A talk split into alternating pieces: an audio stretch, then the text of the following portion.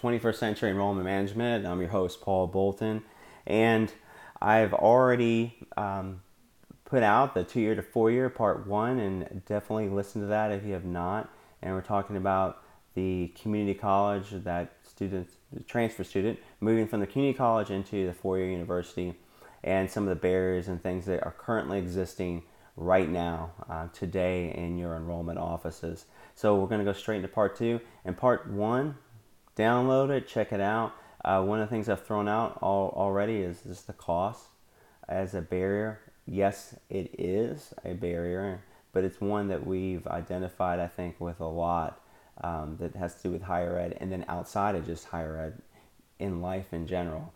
so I didn't want to spend too much time just going on and cost, but really there are other barriers that even if cost was erased, they're still going to be there to make the transition a difficult one.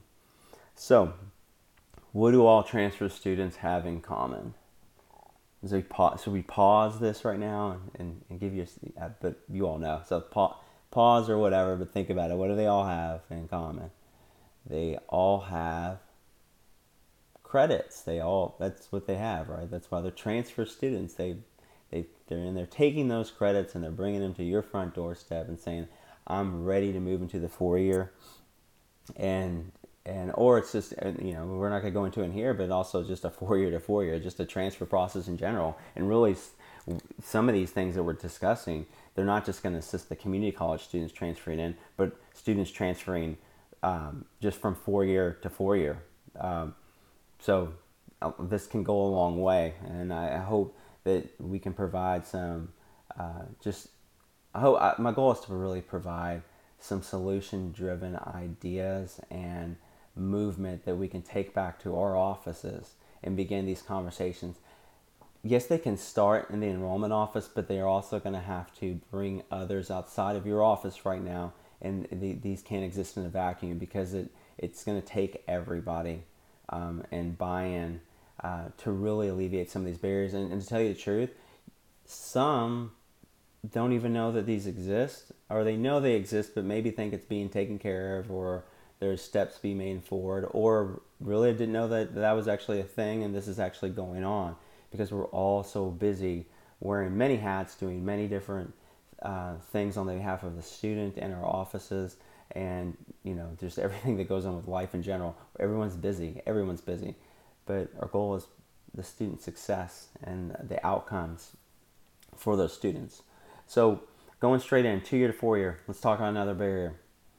Most of the students your transfer students since they have those credits they're not aware of which credits will transfer until they've kind of gone through that enrollment cycle. That's when they become aware. So, again, I want to keep these episodes short and solution driven and and then move on to another. But in this episode in part 2, they're they're unaware.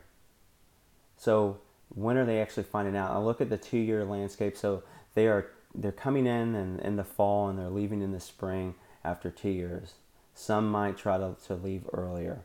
But when they're doing that and they're moving into your four year university, let's look at it. Let's use some human um, relation skills here and look at it. Put yourself in the, the position of the student. They are going through an enrollment cycle. They've taken courses and now they're they're ready to to get that other two years and they find out you know whether it's and I don't know what your all's uh, you know at the, the enrollment cycle is like or deadlines that you have at your university but they come in, they've done all their paperwork uh, online or on campus, however you have that situated, and then everything's evaluated and they're either admitted or denied. All right, they're admitted. Great, success. Let's move forward. Now they're admitted, and now they're going to find out how their credits are going to transfer into your university. And when they find out, granted, they've already been admitted, now they're going to find out what? What that pathway is going to look like academically and then yes also financially how much do time do i have left and how much is it going to cost the two main questions of our transfer students cost time and they go together because the time is going to equal the cost. So, time left is essentially just how many classes left do I have to take for this degree? Well, there's some things that are going to happen there. One, they're going to be given an evaluation report, and if they don't like it, one of the things that they don't probably know is, hey, is there even an appeal to this? Can I appeal? So, do we have the proper um, channels of communication in place to um, explain to a student how that would work? And again, let's also think about when the students are sometimes doing this. It could be after the graduation period of their community college and then you know past spring into the summer and they're looking to make that transition. Some even might think it's too late. They come into the process, they're not really aware, and then they find out uh, so they get the good news of admittance, and then they could get the potential good news that everything's looking great, and you're going to start in the fall, and you'll graduate out here in two years or even sooner. Or what happens many of the times, okay, based on this evaluation, you're going to look at that. The student's looking at that, but you, you know, put yourself in the student's shoes right now, and they're going to say, "Well, I've taken some of these classes." Right? So what kind of flexibility do we have in that transition? There could be some vi- minor variances between um, the curriculum at a one at a two year to a four year, but we're not going to take that course um, and have it transfer into our university. Right? We're not going to do that. Um, we'd like you to take that here. That happens. I just said that like it's a question. I'm making it as a statement. That happens that happens. And it's unfortunate because taking, you know, if you, you know, this course, sprinkling maybe one or two others, um, right then you're almost at, you know, that full time. You, are at you're almost at a semester's worth of, of classes that you're going to have to retake. You know, that boom, there you go. I, I, don't know if I'm going to move forward with this. That there's I have to make some decisions. So that's one. Now, what we're thinking, move ourselves out of the student shoes and into ours, is we're thinking, I wish we would have had this discussion earlier. I wish we could have gone back a semester or reached you before this. And the thing is, we can. We can. But at that time, it's a, it's a reactive type of a, uh, um, thought. And we're thinking, I wish I could have reached it earlier. And the, again, we could have. We could have because that process, um, and we can enhance that process by changing the way we kind of we view it and then realizing that there, we can we can make this better and we can keep these types of things from happening because students are unaware and then there's not much flexibility when they become aware and then there's also a lack of knowledge of a student on how to appeal at that time because they're new to your university anyways they, they don't even know how to log into their student portal much less actually appeal um, a credit evaluation. So there's some that's that's, that's real talk. So we have to make this. Uh, it has to be clear.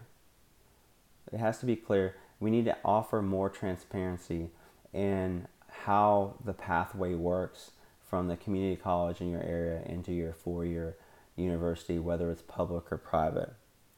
So there's some things that we can begin doing, and that's why the conversation also has to happen just outside of the enrollment office because there has to be other others involved um, that that there has to be others involved to uh, to have to make change um, start to occur and to make that transition for the student a lot uh, just a better overall experience.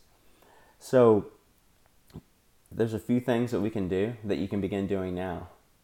And that's the goal of this show. That's why I want it short to the point solution driven. Begin thinking about what some of those, you know, this barrier and and what what can we do? So students are unaware what credits are going to actually transfer until post enrollment. So how, what do we do? Well, what we need what we need to do is make sure they understand how this works before, and that's why I really had if, if the opportunity to transition in from your community college to your university is there, then working with the academic advising um, crew over at the community college and making sure there's a good partnership there so that they know too, so they can properly advise those students, but also some assistance to it to know who some of those students are and begin to you know invite them to learn about that process but being not just present but engaged at the community college. So now we're going to have some discussions on okay so we need to let's first identify who these students are. Now let's make sure that you know we keep in touch. We keep in touch. There's a lot of different the technology makes this easier but we just have to make sure that we have these things in place. If you don't have the technology yet you can always just use a spreadsheet and get these students and, and you know get these students together and keep track of them what are you taking i i understand you want to come to said university. What okay so what what program? So why why can't we provide some of those program sheets and let them know that okay so right now here's the courses that you need to be taking here if you're looking to transition in you know and, and it's bigger than just that. Making sure that just information is readily available. I know it seems very overwhelming and cumbersome to think about because you have so many students at the community college. Um, it's hard, but if you have a good relationship with the community college, you can probably get some assistance in identifying those that have shown interest in maybe coming to your campus. But more importantly, what about you going to their campus and then utilizing um, social media to make students aware that hey, I'm you know we're going to be on your campus today and what we're going to be doing is we're you know bring your unofficial transcripts let's get i'll go ahead and get we can go ahead and provide you what that landscape could look like you know or having like a workshop or something like that. Pardon me. And it's great too not to just invite them to your campus but what if you did the first one at their campus? And then when you have those students and you understand who they are inviting them to the four-year campus so they can become familiar with that territory. And then having them um, coming by for an appointment to you know to touch base and check up um, after the next semester and then beginning to look at can we even make admissions decisions early for some of these students? And I, I you know I don't want to you know go down I, I don't want to um, make this just sound like it's so easy to do. But it, it, right now we need to start thinking that way. And i know that there's there's already things happening out there that are going to be quite beneficial for many students that your university is already doing but there's many that it's not. And the reason being sometimes is we've lowered our ceiling because we say the resources aren't there. There's way too many students um, at the community college. We don't even know if we can service those students and how would we get this all arranged. And and I'm only and then you're also thinking I'm only one person and I already have enough to do. So how would I even I can't do that by myself. And that's where, you know, that the real conversation has to happen outside of the office through leadership, through faculty and staff and really saying, "Hey, are we really are we really meeting the needs of of that the, the community college students?" Um, uh, the transfer student population trying to make, make their way and navigate their way in. And I'm not just talking about students that, I'm not just talking about the community college students, the transfer students, and just in general. I mean, think about it. It's a big piece of probably your undergrad student population, but there's also a big piece that's not going to be able to experience all that your university has to offer. And it really could come down to three to six credit hours of a difference. And that's, that's that's a shame. It really could come down to three to six credit hours, right? And at that point, you're gonna say, well, then you know, well, I mean, uh, uh, two or three classes. I mean, come on, like make it happen. If you really want it, you'll make it happen. Um, I, I don't know. I don't know. You know, I, I understand where that mindset could come from, but I'm also thinking, all right, what, what, but, but why not? Why not? why can't why why does it have that have to be the barrier you know and yes we like to reach the students earlier on but what if it's going to be a problem for you to do it that way then i think that you need to look internally and think that since we're not going to be able to have the resources or we're not you know because of where we're located or the distance lack of whatever then that's where we have to look at can we start discussing some uh, a template form of an articulation agreement uh, that's going to be very easy uh, to provide the student uh, once they come in um, after enrollment to have this discussion. But also, is there some flexibility with you know, identifying what are the classes that right now are causing those bottleneck and can is there flexibility? And that's where you have to go outside of the office and say these are the courses that are coming in that are they're very much a, a general studies type of course that are causing some of the um, the issues. But they have that class over at that community college. And if we're going to get engaged over there i'd like to speak with advising and have them really you know have those students take the course. But right now when they're they're having them take that course and they bring it over here we're not taking it. So what, what do we want to do here and here's the difference here's the course descriptions and sometimes it's just like oh i didn't know that that was a an issue or i didn't know it was that big of an issue Get your data together though and figure out what those are. And that's not, you know, that's why you have to have others involved in this. But I, I know that a lot of us have um, a little time, and it could be a special project you kind of take on yourself. By after a credit evaluation is done, um, that the enrollment and the admissions offices. So the admissions office is, you know, you're you're a, a an associate director or director of admissions that we're identifying what some of these are because potentially those are students that are admitted that are not going to matriculate and we have to figure out why and sometimes when we get down the weeds of it it could come down to three six nine credit hours um, that are not going to be great for the student and then what if there's a trend in those courses um, and it seems to be a lot of the same um, and it's not that it's it, it, it's okay you have identified it okay let's go have a conversation and then the potential of the success of that students starting to go from the two year to year university would increase if we can make some changes and have some more flexibility um, in these areas. So, part two is in the books. Um, subscribe to my podcast, rate it, let me know what you think uh, through your rating.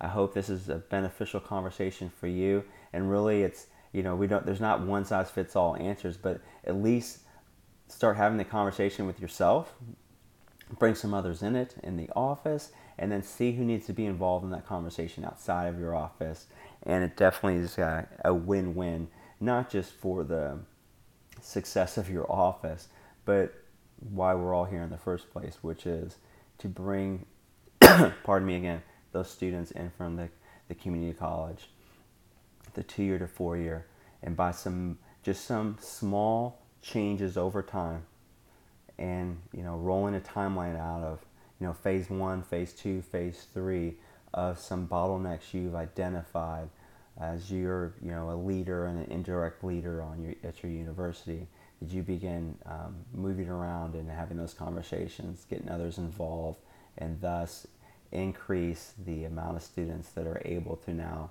uh, continue their education into the four year um, and have a uh, degree or career outcome uh, that is going to be uh, forever uh, change some of the trajectory of their life and especially for those first generation students change uh, those that are coming behind them. So thanks for tuning in to Reboot 21st Century Enrollment Management. Subscribe to the podcast, rate it, let me know what you think, and have a good rest of your day.